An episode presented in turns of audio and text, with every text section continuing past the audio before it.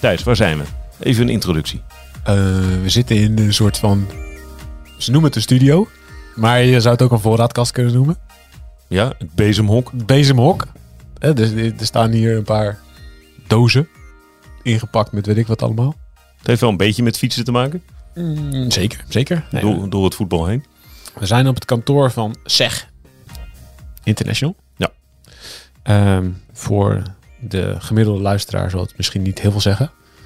Maar stiekem is dit wel een van de machtigste spelers in het Nederlandse sportlandschap. Ze hebben een uh, voetbaltak. Ze hebben ook een wielrentak. En we zitten tegenover Martijn Berghout.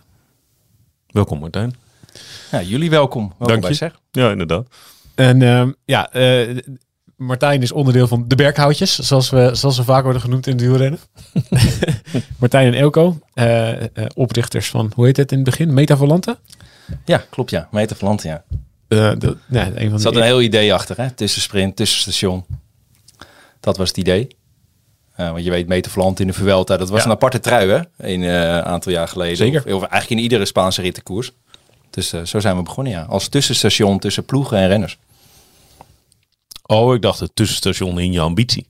Uh, nou ja, dat ook. dat ook. Maar het was een studieproject. En het studieproject heette Metavolante. En dat, uh, uiteindelijk werd het, uh, werd het zeg. En het was een studieproject rond Jens Maurits, het mee met herinneren, toch? Ja, Jens Maurits, die, daar zijn we mee begonnen. Dat is een vriend van ons. zowel van mij als Elko. En we reden met, met Jens bij de club. En um, wij studeerden sportmanagement. Hij was gewoon een hele goede renner bij AXA. En eigenlijk vroegen van uh, Jens, uh, moet je niet een keer prof worden?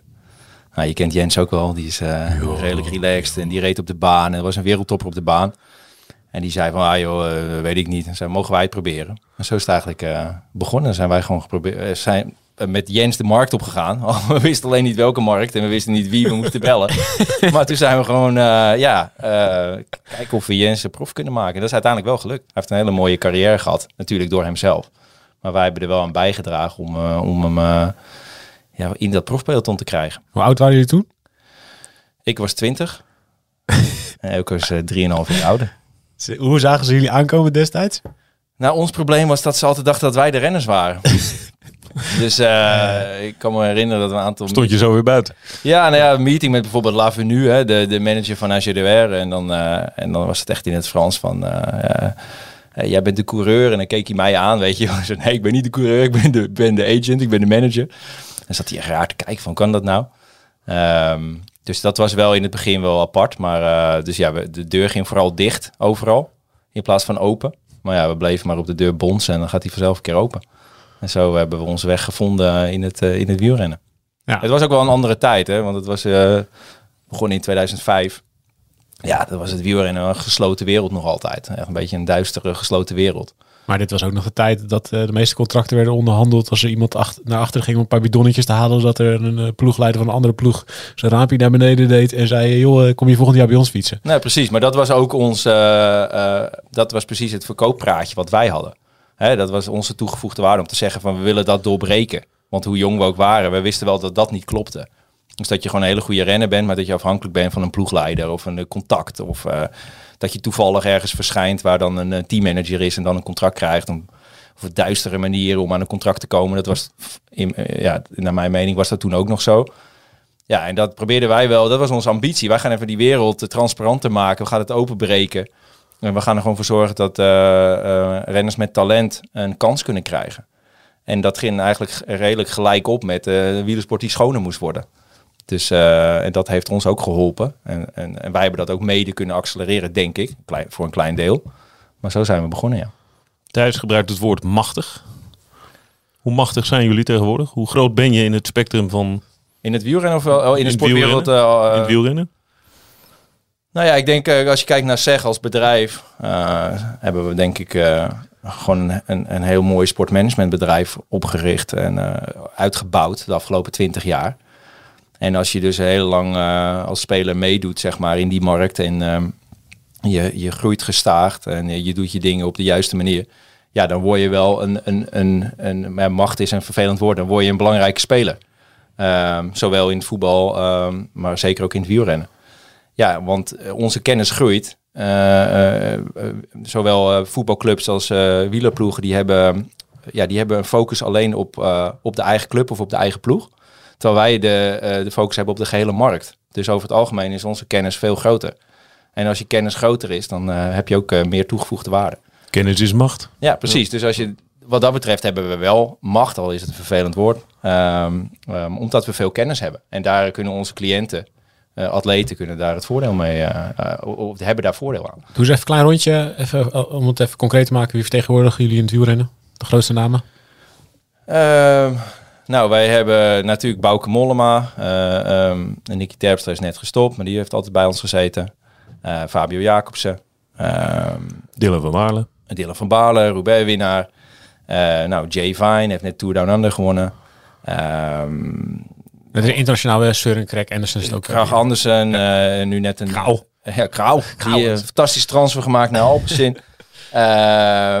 Ja, we hebben eigenlijk bij iedere ploeg hebben we renners. Eh Mark Willem Cavendish. Mark Cavendish. Mark Cavendish. Ja. Ehm ja, eh, Kees Bol dan ook? Kees Bol, zeker. Even een voorsprongetje op het gesprek wat eraan komt. Precies. Nou ja, wij, wij hebben eigenlijk wij hebben gewoon eh, over de gehele linie in het wielerpeloton renners eh, van allerlei nationaliteiten. En ik, eh, ik, ik Wout Poels, ja, ik mis er nu zoveel. Ja, dat is eigenlijk, weet je, als ik het- ja, we hebben gewoon een hele grote groep van eh, kwalitatieve renners. En dat zijn talenten, dat, eh, dat zijn al wat oudere renners, dat zijn eh, eh, eh, helpers, dat zijn sprinters. Dat zijn eigenlijk van ieder, iedere rol of iedere kwaliteitsgroep hebben wij wel een renner. En het- leuke vind ik is dat je ook voor iedere renner in zijn, in zijn job of in zijn rol in de wielerwereld, daar ga je gewoon ga je voor, ga je het maximale proberen ervoor uit te halen. En daar, daar weet je ook alles van. Daarom worden ze ook af en toe wel gehaat door ploegmanagers. Dat was inderdaad mijn vervolgopmerking. Ja. Ja, is, ook, is dat toch? Jullie, af en toe hebben, hebben jullie ook de, de schijn wel tegen je van hebben die klootzakken van de berghoutjes weer die eh, veel te hard onderhandelen over eh, die of die renner. Ja, maar dat, dat, ik, ik, daar begrijp ik helemaal niks van. Want, want waarom, waar- wij, wij komen gewoon op voor... Kijk, de ploeg heeft zeg maar één visie. De- de- Het doel van de ploeg is de ploeg. Hè? Zij, zij staan aan de kant van de ploeg en dat moet je ook doen. Als ik een teammanager zou zijn, ja, dan is, is dit team is, is mijn basis en dat moet goed geregeld zijn. Nou, mijn klant is de renner. Dus ik moet ervoor zorgen dat het voor de renner zo goed ge- mogelijk geregeld is. Ja, dan kom je wel eens in een onderhandeling tegenover elkaar te staan. Maar aan de andere kant, we hebben het over een heel klein wereldje. We hebben het over 18 World Tour teams. Nou, laat zeggen dat er nog 5, 6 eh, sterke pro-teams zijn. En de rest van de pro-teams, ja, dat is eh, komen en gaan. Dus onze markt is misschien 5, 26 ploegen. Als je dan eh, echt een klootzak zou zijn, dan hou je het nooit zo lang vol als dat wij tot nu toe doen. Want je moet namelijk ieder jaar weer op- opnieuw met diezelfde mensen in gesprek. Ja. Dus je, je onderhandelt keihard. Dat moet ook soms. Hè? En eh, ik vind ook dat een onderhandeling is ook het moment dat je, dat, je, dat je even tegenover elkaar komt te staan. Maar met als doel om uiteindelijk eh, dezelfde kant op te kijken. Dus ja, eh, klootzakken, ja, dat is allemaal best. Maar zo zie ik het zelf niet. Het lijkt me toch dat je ergens op een punt komt. Oké, als ik nu doordruk, dan heb ik de komende drie jaar ruzie met deze figuur. Dat doe ik niet. Nou, dat is wel. Ik moet zeggen dat. De, de, ik, eh, ik werk er nu ook in het voetbal eh, sinds, eh sinds 2,5 jaar. Ehm dan combineer ik dat met wielrennen. Wielrennen is mijn sport. En ehm, mijn collega Kees Vos heeft dat wel eens gezegd. Van ja, weet je, in het wielrennen hebben ze hele lange tenen. En ik vond dat altijd een beetje onzin. Hè? Ja, want in het voetbal, dan eh, weet je wel, de kleedkamer en het is harder. Maar we gaan ook weer eh, sne- sneller door, zeg maar. Maar nu ik zeg maar aan beide kanten werk en ook dat kan zien aan de kant van het voetbal, ben ik het daar wel mee eens. In het wielrennen, precies wat je zegt, kan je dus hard onderhandelen en heb je een soort van discussie, maar dan kan diegene je drie, vier, vijf jaar niet meer aankijken. Terwijl in het voetbal heb je ook een harde onderhandeling, maar, en, maar dan gaan ze gewoon de dag erna gewoon weer door. Dan zeggen ze, nou jammer, het is niet gelukt. Oké, als er een smerig spelspel wordt gespeeld, is anders. Maar als we het even over een pure zakelijke eh, onderhandeling hebben, dan gaan ze gewoon weer verder. Want ze weten van, we hebben elkaar weer nodig, zeg maar. Hè? Er, komt weer een window aan of er komt weer een seizoen aan. Dat zit wel een beetje in die wielrennerij, dat het zo... Ja, het is allemaal een beetje haatdragend en eh, mensen zijn snel beledigd. En, eh, maar kom op, het is prof, profsport. En dan, eh, ja, dan is het soms ook wel eens eh, vervelend. En, eh, en dan, komt een renner bijvoorbeeld niet naar jou. Al heb je er alles aan gedaan als team. Maar ja, die renner moet uiteindelijk de keuze maken. Dat doen wij niet, dat doet de renner. You win some, you lose some. Ja, zeker. En je moet Hoeveel gewoon- van die wereld is nog... Hè, er wordt, wordt veel altijd oud en nieuw wielrennen die wereld verandert. Dus er, er, er komt meer transparantie bijvoorbeeld ten opzichte van 10, 15, 20 jaar geleden. Hoeveel van die wereld waar jij tegenaan loopt en mee te maken hebt, is nog oud? Niet zoveel. Hoeveel maffiabazen zitten er nog in het wielerpeloton? Nou ja, ik denk dat vooral aan de kant van eh, ehm, de organisaties vind ik het nog heel ouderwets. Hè, eh, ASO en, eh, Ja. en de Giro. En, dat, dat, dat, ja, dat, die houden het allemaal lekker in stand. Dat is pre- prehistorisch eh, afschermen Ja, van hun eigen waarde. Prehistorisch wielrennen. Ja. Ehm, maar aan de kant van de, van de ploegen wordt het natuurlijk... Ja, je hebt natuurlijk nog steeds teams die er twintig jaar geleden ook waren. Eh, maar er, zijn ook wel, er is ook wel in de staf en zo, in het management, wel heel veel nieuw bloed bijgekomen. Ja, die, eh, die nemen dat niet mee, zeg maar. Eh, dus, dus het wordt minder en minder. Er komen steeds meer ja, nieuwe mensen met nieuwe ideeën, zeg maar, die sport in. Maar aan de andere kant blijft ook wel dat stukje ouderwetse onzekerheid. En vooral, ik moet het voor mezelf goed regelen. En ik kijk niet verder dan naar twee, drie of over drie, vier jaar. Nee, ik ben vooral nu bezig. Ja, dat, dat, dat blijft wel in die sport zitten. Ja. Er is, er is Komen, totaal... komen we op. Want we gaan een goed, voor, we gaan een goed voorbeeld nemen. Uitdiepen. Uitdiepen. Ja. We hebben, dit was wel genoeg. inter- Nu weten we wel ongeveer wie, wie tegenover ons zit, toch? Voor de luisteraar. Ja, ik zou nog wel 20 minuten door kunnen. Maar, Ja, maar, maar, komt genoeg. Maar we komt gaan, we gaan het meer toes- toespitsen. Oké. Eh, Martijn, wij kennen elkaar al best wel lang. Wij staan ook wel eens eh, tegenover elkaar met getrokken bessen, omdat we het ergens eh, niet over eens zijn. Maar over het algemeen gaan we volgens mij best wel goed met elkaar. Zeker, zeker. Eh, wij hadden elkaar een paar weken geleden aan de telefoon over hoe het kan dat een nieuw project wordt opgestart. En dan ging het vooral over, eh, of meer specifiek ging het over B&B. Dus eh, er is een heel groot aangekondigd project. Jérôme Pinot, de Franse manager, die eh, kondigt aan dat, die, dat er miljoenen extra beschikbaar worden gesteld. Dat er een nieuwe, echt grote ploeg bij komt. Ehm, en dat was van de zomer zo. En nu bestaat die ploeg niet meer. En wij hadden daar gesprek over en jij vertelde er allemaal dingen over. En toen zei ik, ja, eh, we zouden dit gesprek eigenlijk moeten hebben met een paar microfoons erbij. Zodat mensen een keer echt weten wat daar nu allemaal gebeurd is. En hoe die ploeg van het ene moment tot, nou ja, het, het- bijna het equivalent van, eh, van Ineos of Jumbo tot niet meer bestaand, zoals het nu is. We zijn gewoon het seizoen begonnen zonder Ja, klopt. en er staan gewoon 60 mensen op straat, toch? Ja, volgens mij iedere twee dagen lees ik dat weer een renner stopt. Precies. En er komen nu allemaal stukje bij beetje, komt er allemaal. De, de ene renner zegt dit en er zou een vrouwenploeg komen. En dan zegt er een renster, die begint ergens over. Het zijn allemaal stukjes en beetjes, maar niemand heeft het hele verhaal. En Jérôme Pinot zelf, die weigert volgens mij om het echte verhaal te doen of te vertellen of te, te laten interviewen. Dus wij hebben vandaag een soort speciale podcast. de ineenstorting van een gigantisch project in het wielrennen. eh, van eh, nou ja, een, een ploeg die eh, eh, zes maanden geleden een hele grote speler in het wielrennen zou worden en nu niet meer bestaat. Ja, ja, we gaan Ja, er ja, gewoon nee, klopt. 100% transparantie. Ja. Hier komt, hier komt het verhaal. Ehm, misschien moet je eerst even vertellen wat jouw rol achter de schermen was bij de totstandkoming van die ploeg. Nou ja, kijk, ik, ik kan zeg maar mijn licht op, op dat project eh, laten schijnen, maar wel vanuit mijn perspectief natuurlijk. Niet vanuit het perspectief van eh Jérôme Pino of van andere mensen die er daarbij betrokken zijn. Maar ik ben eh, wel van mening, en ik, ik zag een, een quote van Jan Bakelands van een paar dagen geleden, die, die, die het eigenlijk absurd vond dat daar hè, zo'n zo'n project stopt en er wordt, je leest er eigenlijk niet echt iets over. Hè, mensen gaan, gaan over op de orde van de dag en renners zijn vooral bezig om, eh, om hun toekomst veilig te stellen.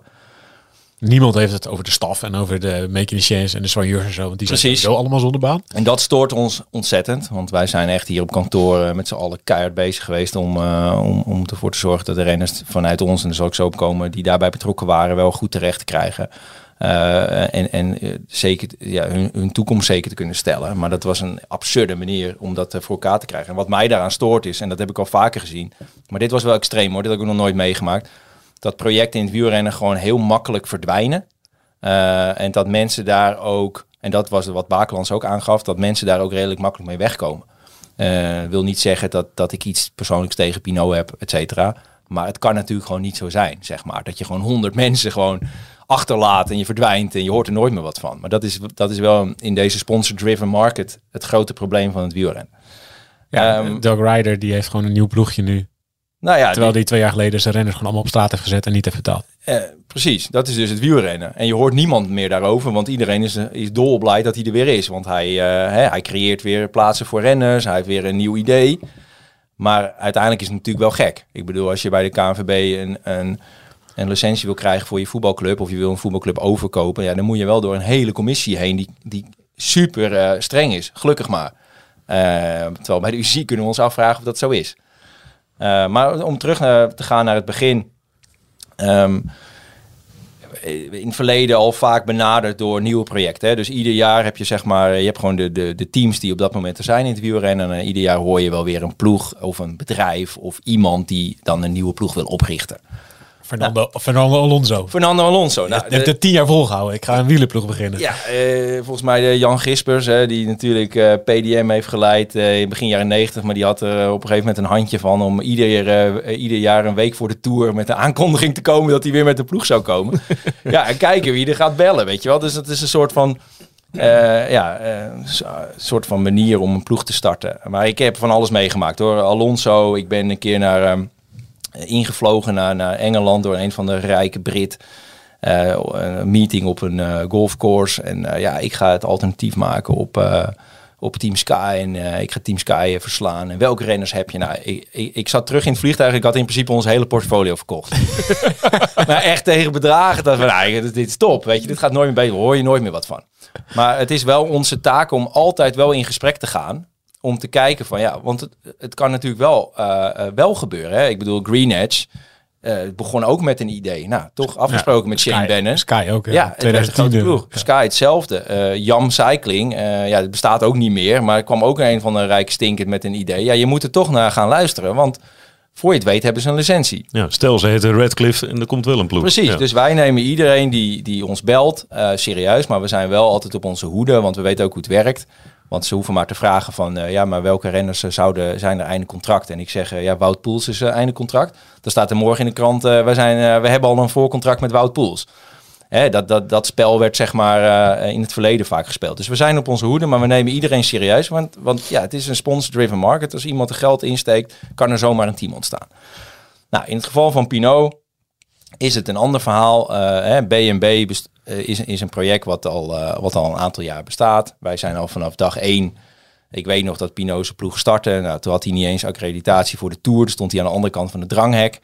Eh, maar hij wilde wel met ons praten. Want luister, ik heb een idee. Ik heb een sponsor. Ik heb eh, ik wil een renner tekenen. Nou, heel gesprek. Nou, Oké, Steven Lammertink. En die eh, was onze eerste renner die we, die we naar, eh, naar Pinot brachten. En dat was in zijn eerste jaar. En eh, vanuit dat moment altijd business met hem gedaan. Slachter heeft er nog gereden, Tom Jel te slachten, andere renners. En altijd heel net, net de ploeg. Weet je wel, gewoon wel Frans, maar wel met een soort van... Hij is een soort van leerling, Poulain van Lefebvre. Dus hij wilde... Het zijn ze trouwens allemaal, hè, ze willen allemaal de, de nieuwe Lefebvre worden, maar Pinot ook. En hij had een soort van... Of een prehistorisch eh Ja, maar ja. eh, daar kijken ze tegenop. Ja. En hij wilde er een eh, internationale Franse ploeg van maken... in plaats van een Frans-Franse ploeg. Ja, En, de, meeste, de meeste de Franse ploegen worden opgebouwd rond één of twee Franse kopmannen. Ja. Er zoveel mogelijk Franse waterdragers. Wordt meestal wel iets overbetaald. eh, s- structureel. Ja. Structureel. Want En- je kan een rondje maken hè, als Franse renner. Je kan alle Franse ploegen een Ja. keer hebben in je carrière en dan ben je 15 jaar verder. Ja, precies. Dus dat is... eh, En bij, en bij de meeste ploegen, ja, wat we hebben Nicky wel eens over gehad, zit er limonade in je bidon in plaats van doorslessen. Ja. En ik moet zeggen, dus Pinot had een goed idee. En ja, en Bretagne daarachter. ehm, ehm, ja, het een soort visie. En, en ik moet zeggen, die, die ploeg werd iedere keer, ieder jaar wat beter. Op een gegeven moment krijg je natuurlijk als Franse pro-team eh, vrij snel een uitnodiging voor de Tour. Nou, als je een uitnodiging voor de Tour eh, krijgt, dan heb je als team heb je een soort asset. Hè? Dan heb je wat te verkopen, heb je een status en heb je een plek. Dan, dan ben je een franchise in het wielrennen. Nou, hij had dat redelijk snel. Volgens mij drie keer de Tour gedaan, denk ik. Ja, zoiets. Ehm, dus gewoon een stabiele ploeg. Dus we hebben het hier niet over een nieuw project. Dus dit is niet een eh, iemand die uit het niets komt met ik heb een zak geld, Nee. stap er even in. We hebben het gewoon over een bestaand team met een, met een structuur, met een, eh, met een bedrijf erachter, et cetera. Nou, dus hij meldt zich eh, ehm, rond de Giro bij ons van luister, ik ben nu met een eh, partij in gesprek. Ik, ga, ik ben, ben, ben er klaar mee zeg maar, om op dit niveau te acteren. Ik heb nu een, een geldschieter waardoor ik in één keer eh, drie, drie eh, stappen voorwaarts kan zetten. Nou, dat dat kan, weet je wel. Hij, hij is een ploeg. Denk ook, denk ook goed gezien.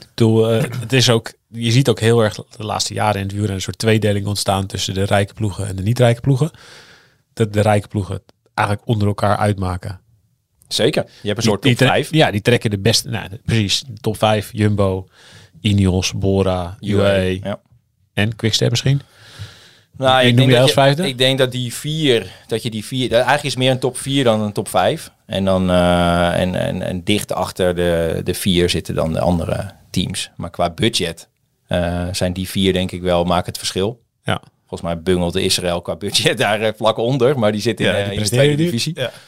Ehm, Nee, maar die, de groot, eigenlijk bijna alle grote renners, grote talenten gaan naar. In eerste instantie willen ze allemaal naar die grote ploegen. Daar is ook meestal de beste sportieve omkadering. Ja. En die winnen ook de laatste jaren structureel meer dan de rest. Dus als je mee wil doen met de grote jongens, dan heb je financiën nodig. dan heb je meer geld nodig. Ja. Dus Pinot heeft, gewoon, heeft dat wel goed gezien. Dat er gewoon uiteindelijk dat er gewoon meer budget bij moest als hij echt serieus mee wilde spelen. En niet alleen Als maar Pierre Roland en Frank Bonnemoer deden dagen vooruit te verder. Super goed gezien. En hij, hij wilde ook door. En, en ik denk ook dat het goed is om ambitie te hebben. Hij had nog jarenlang eh, eh, zeg maar, eh, de laatste wildcard in de Tour kunnen krijgen. En, eh, en, eh, en, en zeg maar de, de grote man zijn drie weken in Frankrijk. En de rest van het jaar eh, ja, word je 20ste, 25ste, 18e. En eh, als je mazzel hebt, word je een keer eh, derde of, of win je een keer.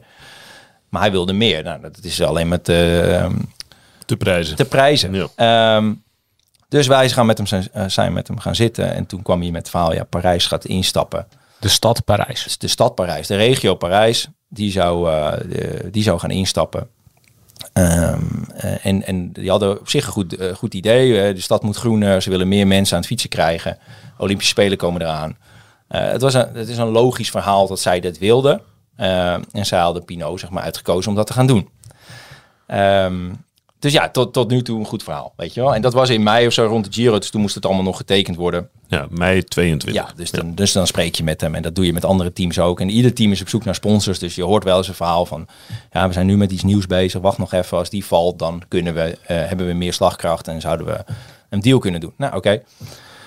Dus eh, dit, dit ging verder en in de, eigenlijk vlak voor de Tour en in, eh, eh, ik denk bij de, in, in Kopenhagen Tourstart had hij het rond. Getekend contract met Parijs. Eh, ehm, en, en daarnaast gewoon nog de bestaande sponsor. Eh, en hij was gaan shoppen, want hij had zoveel geld van Parijs gekregen... dat hij ook gewoon een fantastische fiets kon uitkiezen. Hè, BMC, de kledingen eh, eh, ging een stap eh, naar voren. De omkadering, performance, gewoon het hele verhaal. Het was gewoon een topverhaal, zeg maar. Maar hij had daar dus een getekend contract met de stad Parijs. Ja, ja. Dus de, de, de, de de bestaande ploeg B&B had eigenlijk gewoon een nieuwe sponsor. Ja. En, eh, en dat, dat, dat eh, bedrag, dat trok hem eigenlijk in één keer ehm, sowieso naar de, de eerste positie van de eh, tweede divisie hè, van het pro-team. Want die, dat was eigenlijk het doel van oké, we gaan proberen met goede renners volgend jaar de tweede divisie te winnen. En dan hebben we zeg maar zekerheid en dan is opstap naar een Tour licentie. Nou, allemaal vrij logisch. En ehm, dus ja, eh, je, spreekt gewoon met een, met een team en, eh, en, die, en die gaan op een gegeven moment aanbiedingen doen voor renners. En die willen een bepaalde, eh, eh, die hebben een bepaald idee eh, van oké, wij willen eh, stap voor stap beter worden. We willen een stukje investeren in, eh, in, in het klassement eh, voor in de Tour. Dan gaan we niet meteen naar de top 10, we willen eerst top 15. We gaan sprints winnen met iemand als Kees Bolt, het hele jaar door. En dan langzaam worden we steeds een beetje beter en, en werken we naar het volgende niveau. Het is allemaal Ook niks geks. Niks geks Nee, eigenlijk. Gewoon niks geks. Nou, aanbiedingen komen op, op, worden gedaan, die komen op papier. Dus we hebben het hier over een team die gewoon ook al renners onder contract heeft voor de jaren daarna. Hè? Dus, dus wij hadden bijvoorbeeld Axel Laurence, talent, die had gewoon nog een contract voor 23. Dus je hebt het gewoon over een bestaande ploeg die gewoon doorgaat. En ehm, dus wij zijn in gesprek gegaan. We hebben meerdere renners daar natuurlijk hebben een aanbieding gekregen. Nou, die renners maken een afweging. eh, huidige ploeg, andere opties. Nou ja, dit is toch eigenlijk wel heel goed. Ik krijg vrijheid, ik heb een goed contract. Ik, eh, ik kan doorgroeien. En zo is dat eigenlijk... eh, eh, eh, ging dat verder in de Tour. En in de Tour kwam er ook wel redelijk een beetje... wat publiciteit omheen. En, en, dan krijg je een soort bus erachter. En, en, en mensen willen erbij horen. En andere merken in de industrie gaan bellen. Kunnen wij ook niet meedoen. En dat is niet naar ons, maar dat is naar de ploeg. Dus het wordt eigenlijk alleen maar groter. Dat is de logische gevolg van een grote investeerder die ervoor zorgt dat een ploeg een paar levels omhoog gaat. Nou ja, dat is gewoon gebeurd. En nou, daar zijn we nu. Dus wij hebben goede aanbiedingen. Nou, je hebt intentieverklaringen. En, eh, je mag van de UC pas tekenen na eh, 1 augustus. Nou, jullie kennen het. Ja. De Tour, er worden de zaken gedaan. Vanaf 1 augustus mag je een handtekening. Dus eigenlijk doe je het hele jaar zaken. Maar in dit geval was de Tour vooral de marktplaats om, om zaken te doen. Ja. Ehm, dus ja, hij had een, eh, een eh, goede basis staan. En op een gegeven moment... Hij heeft eh, eh, met Mark Cavendish in de ploeg gezeten bij eh, Quickstep. Is, eh, heeft de sprintvorm aangetrokken. eh, kent hem persoonlijk. Eh, heeft Parijs. eh, weet je wel, eh, Parijs heeft natuurlijk een, een gezicht nodig. Nou, het ultieme gezicht is de man die het record kan pakken op de Champs-Élysées. Dus dat verhaal is fantastisch. Ehm, dus op een gegeven moment komt er ook een aanbieding voor Mark Cavendish. En die andere renners waren er al. Dus het, is niet, het was niet een Cavendish tekent en dan komt de rest. Nee, de rest was er al. wel- welke andere renners van jullie waren er al? Kees Bol, Ja. Ramon Sinkeldam, Nick Schultz. Mhm. Ehm, we waren in gesprek over eh, Stevie Williams. We hadden al Axel Laurence, talent die er, eh, die er zat. En, eh, en toen kwam hij dus met, met, met, met Mark Cavendish. En voor, voor Mark was het gewoon heel belangrijk om te kijken van... oké, waar kan ik doen wat ik wil doen? Hè? Ik wil gewoon nog een keer naar de Tour. Nou, deze ploeg geeft mij die zekerheid, want die hebben altijd een Tour eh, wildcard. Ik vind het helemaal niet erg dat het een pro-team is, want dan kan ik mijn eigen programma maken. Daar zit Ramon Sinkeldam en Kees Bol zitten er al. Eh, er zitten ook nog wat Franse sterke gasten die gewoon eh, op kop kunnen rijden en ervoor kunnen zorgen dat ik aan sprinten toekom. Eh Kees vond het ook prima om in de Tour eh, zeg maar eh, Mark te helpen om daarbij te zijn, onderdeel van het verhaal. Dus eigenlijk was het al vrij Je vond, snel. je vond het niet erg dat hij in de Tour niet meer voor zijn eigen kans zou kunnen rijden. Omdat Kevin is erbij. Nou ja, dat zijn ten eerste er, eh, is de Tour, eh, komen er ook altijd kansen voor Kees. Omdat hij toch ook eh, op lastige aankomsten, zoals toen tegen Van Aert, eh, kon bovendrijven. Nou, ja, dat is dan minder geschikt voor, voor, eh, voor Cavendish. En voor de rest is het natuurlijk ook gaaf om onderdeel te zijn van. Van een project wat je misschien uiteindelijk in de geschiedenisboeken kan, kan krijgen. Dus, dat, dus hij zag meteen zeg maar de meerwaarde. Ehm, en de meerwaarde die je nu nog altijd ziet. Dus dat, dat was toen ook al zo. Dus, dus toen kwam Mark Cavendish erbij. Eh, en dat zag er eigenlijk ook allemaal heel goed uit. Nou, dus dan moet je voorstellen dat dat, hè, dan, eh, dan, dan, dan- we zijn dus eh, eh, in gesprek met die ploeg. De contracten eh, en de aanbiedingen komen op papier. Ehm, en dan kom je dus steeds meer in een concrete fase dat je dat gaat doen.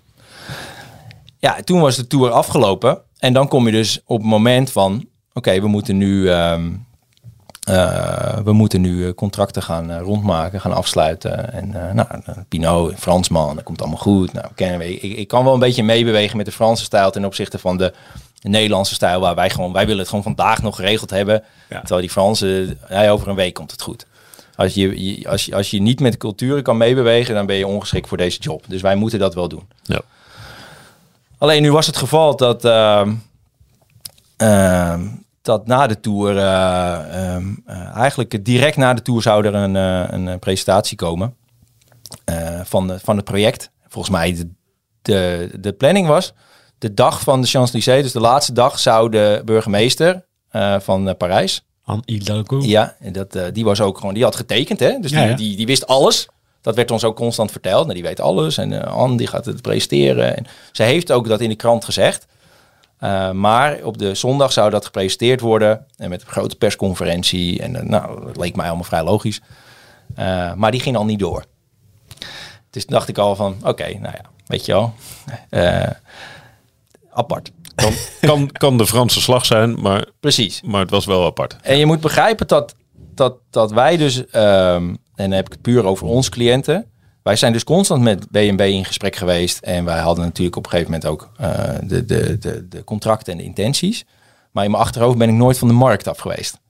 Want, maar daar komen we zo wel op, weet je. Er zijn altijd, zeg maar, eh, van, die, van die aanleiding dat je denkt van, hmm, oké, apart. Maar in ieder geval, dus die persconferentie ging niet door. En Pinot die ging ehm, een dag na de Tour op vakantie. En- maar niet zomaar op vakantie, niet naar Zuid-Frankrijk, gewoon waar je bereikbaar bent. Nee, hij ging naar een tropisch eiland, Tahiti. Tahiti. Niet meer te bereiken. Niet meer te bereiken. Dus eh, eh, ehm, wat ik, ik, ja, ik dacht van, dit kan gewoon niet, weet je wel. Dus dat je gewoon zo'n groot project moet bouwen en dat je dan midden in dat project op vakantie gaat. Want hij moest ook nog een vrouwenploeg ernaast bouwen. Ja, die was hij ook Die moest hij helemaal nieuw uit de grond Die trekken. moest helemaal nieuw uit de grond gaan. Maar hij had zoveel geld. Ja, Weet je wel, dus op zich. eh, Kon makkelijk, ja. Kon makkelijk. Dus, ehm, nou, geprobeerd natuurlijk iedere dag om hem, eh, om hem te bereiken. En, en niet omdat ik op dat moment dacht van, nou, dit wordt helemaal niks. Want er was gewoon een ploeg.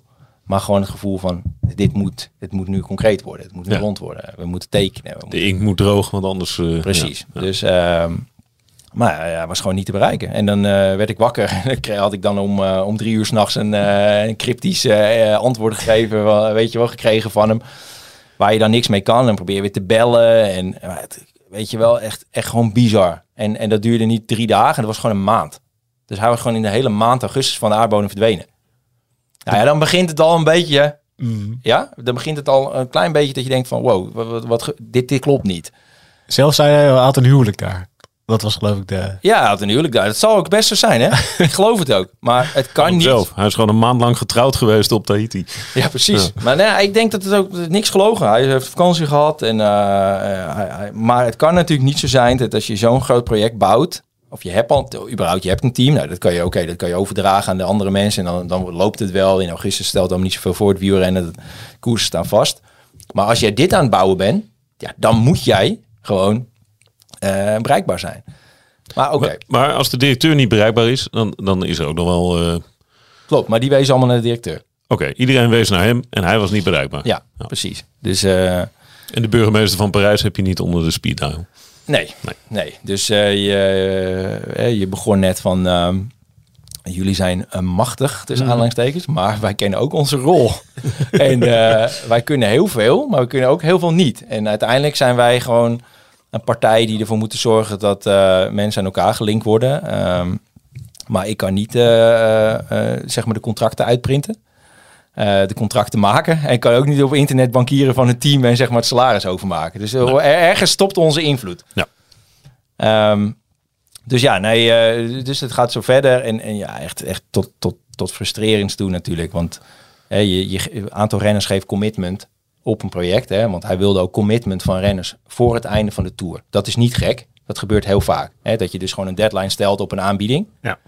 En hij deed dus wat, wat Pino gaf gewoon, eh, kom, eh, ik wil voor het eind van de tour weten waar ik aan toe ben. Dus die renner gaf commitment, die renner gaf commitment. Nou, letter of intent erachter. Was op zich allemaal redelijk gewoon hoe het normaal ook gaat. Alleen, ehm, als je een maand eh, van de aardbodem bent verdwenen, dan is dat, is dat vrij apart.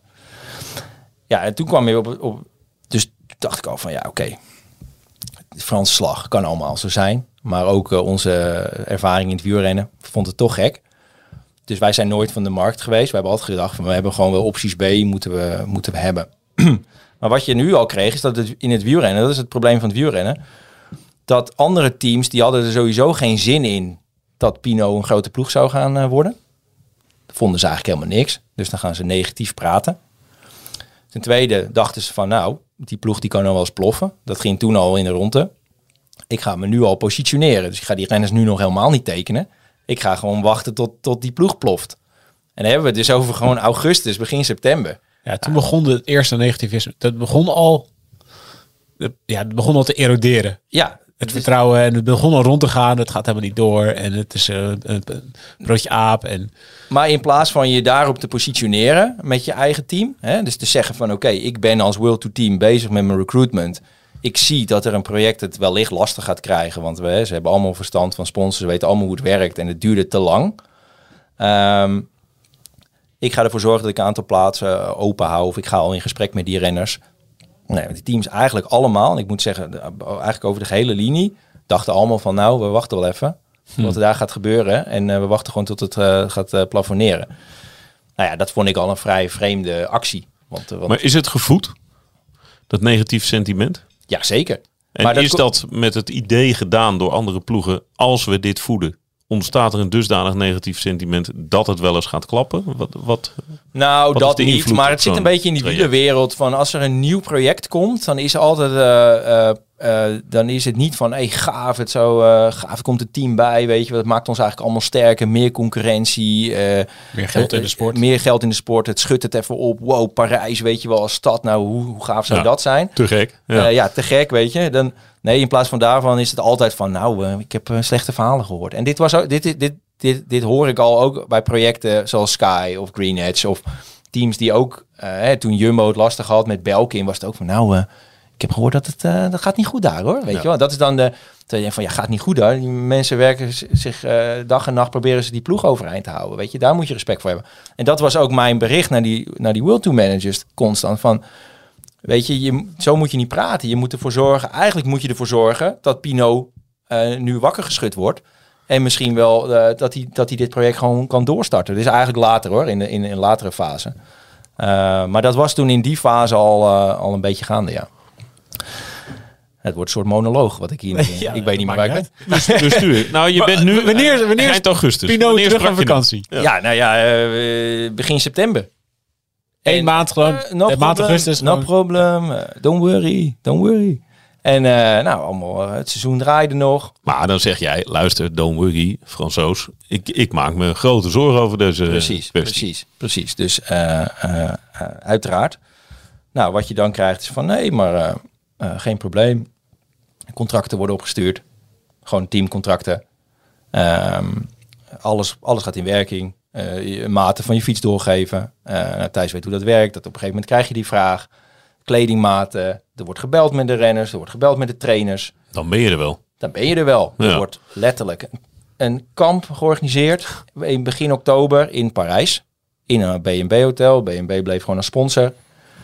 Ik had wel het voorgevoel, ik ben dus nog nooit op zo'n kamp geweest, want daar heb ik niks te zoeken al- al- als agent. Wat doe ik op een trainingskamp, weet je? Ik moet, maar ik dacht, ga toch even mee.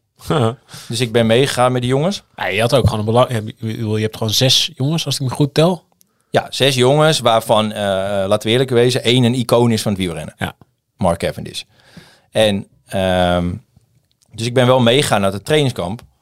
Om te kijken van oké, hoe ziet dat? Het was niet echt een trainingskamp, het was meer een soort van kamp van oké, alle sponsors zijn er. Je hebt het eerste gesprek met de performance staff over volgend jaar.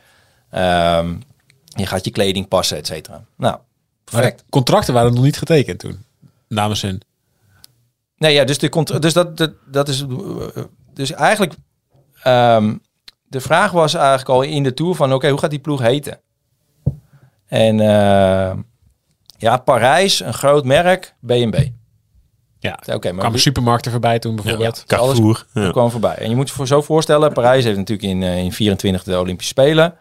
En eh, eh, de, de stad Parijs had gezegd van oké, wij, wij willen ook een wielerploeg om het te activeren. Nou, wat ik net zei, ze hadden ook andere grote plannen. En die sponsors van de Olympische Spelen, waarvan LVMH eigenlijk de grootste is, die moeten meebetalen aan dit wielerproject. En daar hebben ze dus ook gewoon als Parijs voor getekend. Ze hebben gewoon een contract getekend met een bedrag daarin.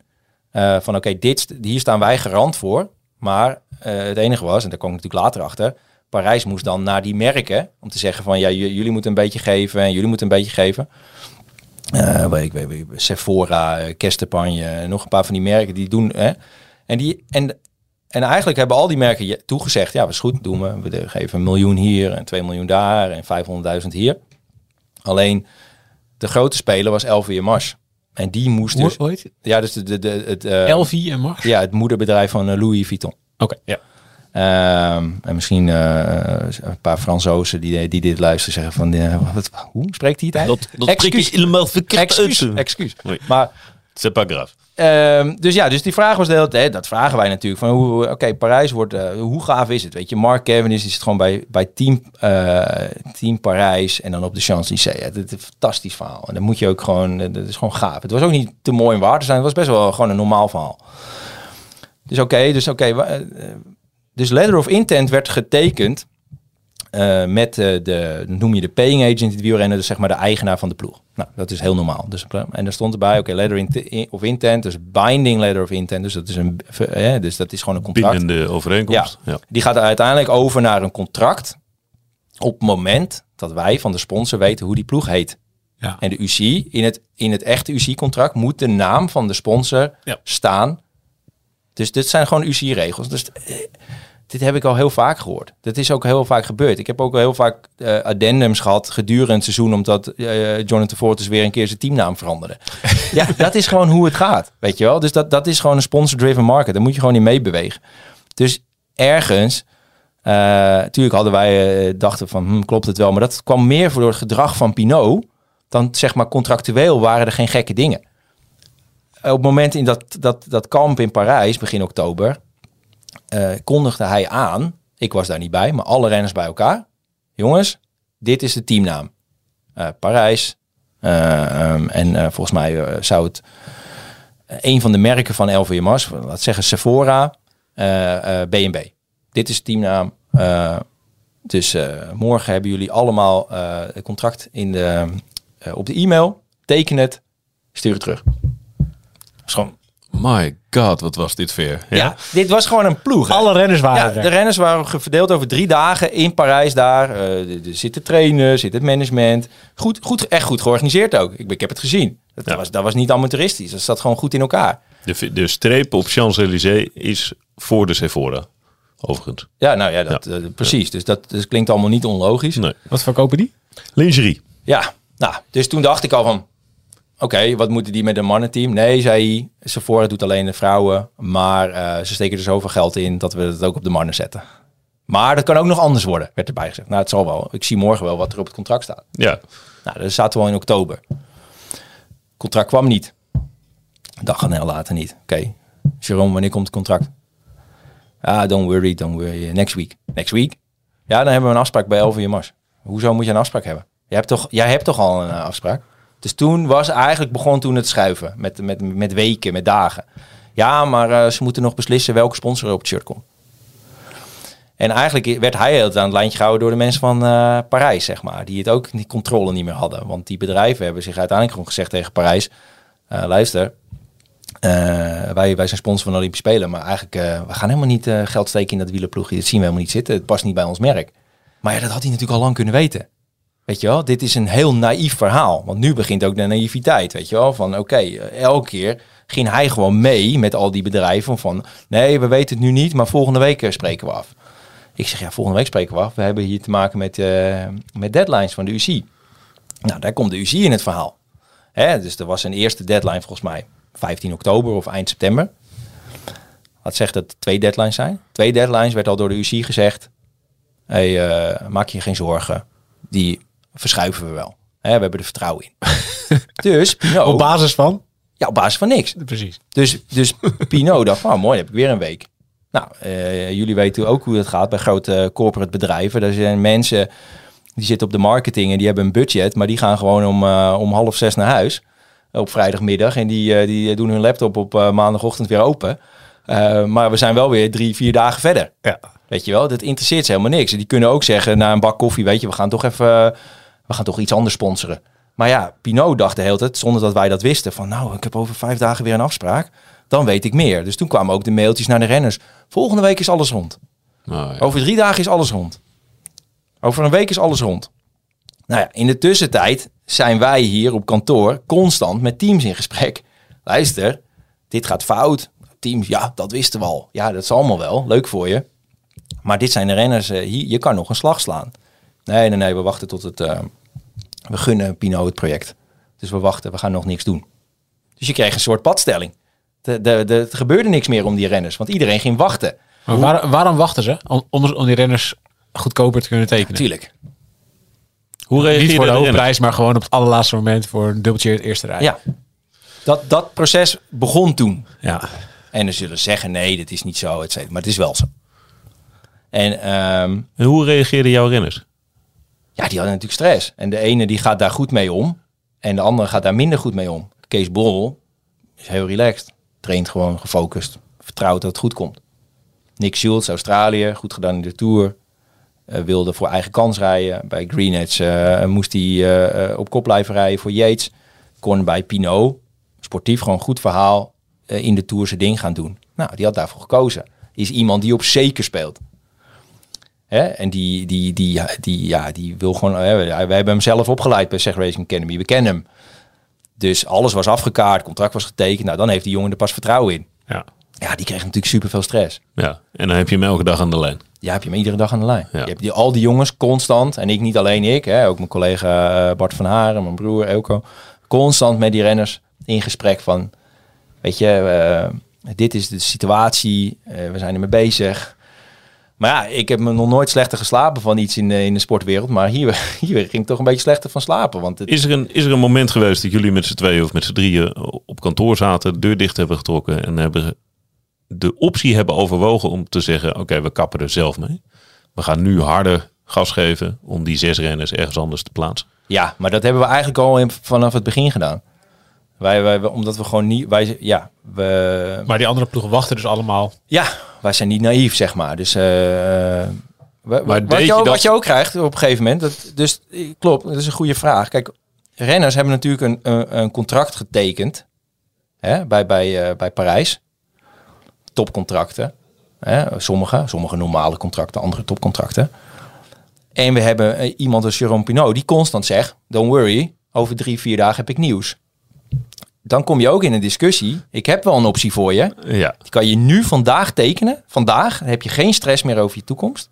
Maar ja, dat is, staat niet in verhouding tot het contract wat je bij Parijs hebt. Voor de helft van het geld. Ja, dan zijn het ook beroepsrenners. En die zeggen, ja, nou wacht ik nog even. Ja. Dus wij gaan met z'n allen naar die afgrond toe. aan. Ja. zijn we heel langzaam naar de afgrond toe aangelopen. en proberen wij wel die renners zo terug te trekken. Maar ja, eh, weet je, je, je moet ook... Kijk, het kan... Hoe vaak hebben we niet gezien dat in de laatste week van december het toch nog allemaal goed komt? Hè? Eh, team UAE heeft gewoon Lampre overgenomen. Hè? Dat, was, dat was niks meer. Ja. Dat, dat weet je nog wel. Dat was in december. Toen kwam Gianetti, die dacht, die zat lekker op, eh, op het vinkentouw. Die zag Lampre naar de kloot te gaan. Die denkt, nou nu doe ik een belletje. Bam, ik heb in één keer die hele ploeg voor een appel en ei. ja. Ja, zo is het ook al heel vaak gegaan. Dus renners en, en ook omgeving en ook andere mensen, ah, komt wel goed, komt wel goed. Nou, aan de andere kant had je dan die teams die dachten van, nou, eh, misschien komt het niet. Wij hopen eigenlijk dat het niet goed komt, maar we wachten net zo lang tot, tot de boel ontploft. En toen ben ik wel een paar keer in discussie gaan, ook met teammanagers, van ja, dat kan je wel zeggen, maar eigenlijk moet jij nu ervoor zorgen. Misschien heb jij wel een sponsorlead gehad in het verleden die jij er niet bij kon pakken. Speel hem alsjeblieft door naar Pinot, om met z'n allen hè, toon met z'n allen een soort van loyaliteit naar elkaar, een soort samenhorigheid om deze ploeg overeind te houden. En dat is ook het moment dat ik de UC heb gebeld. Ik heb eh, de- de- op een gegeven moment de UC gebeld in oktober, van gezegd van, eh, ja jongens, even de vraag over Parijs. Is er ook, hoe, hoe staat het eigenlijk bij jullie? Ja, dat gaat goed.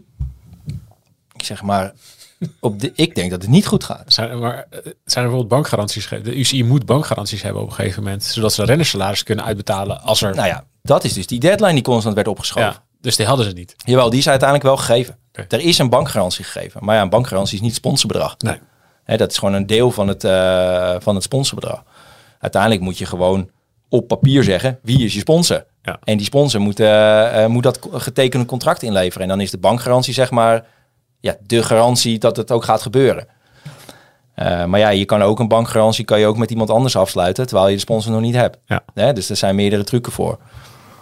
Dus de UC hebben wij gebeld en gezegd van, ja, waar staan we nou eigenlijk? Ehm, eh, dit gaat niet goed. Nou ja, we, we hebben gehoord van, eh, van Pinot dat het over vijf dagen geregeld is. Ja, dat, horen wij dat, dat horen wij ook, maar dat hoor ik al de hele tijd. Ja. Zeg maar, eh, hoe werkt het eigenlijk bij jullie? Is er ook een, ehm, is er ook een B-scenario ingeleverd? Hè, is er een plan A? Snap ik wel, Parijs, eh, fantastisch budget, grote ploeg. Maar is er ook een, een scenario B waarin in ieder geval een ploeg doorgaat? We, spreken over een bestaande B&B-formatie. Snap ik dat renners niet hetzelfde salaris hebben, maar dan kunnen ze in ieder geval hun job doen. En dan heb je nog een heel jaar om dan wel eh, iets te vinden. Nee. Dat, nee, dat weten wij niet. Zeg maar, wat nou als je een, B, eh, een B-begroting zou binnenkrijgen? Zou je daar dan op basis daarvan alvast nu groen licht kunnen geven? Want we hebben 100 mensen in onzekerheid op dit moment. Ja, dan kan. Nou, is Pino gebeld. Gezegd van, heb jij eigenlijk een plan B? Nee, ik ga alleen maar voor plan A. ja, en don't worry, want over vijf dagen hebben we weer... Ja, ja, ja. maar er was dus nooit sprake van dat hij dacht... als het allemaal niet lukt, dan zet ik gewoon Nou, dat- door... en dan Ik heb probeer ik een nog een jaar... vraag Gesteld. Ik, ik heb die vraag gesteld van, luister, Jerome, we weten allebei hoe wielrennen werkt. heb jij een plan B? Want het kan zomaar dat, hè, ik zie nu iedere keer die afspraken opschuiven, dat die grote sponsor niet instapt.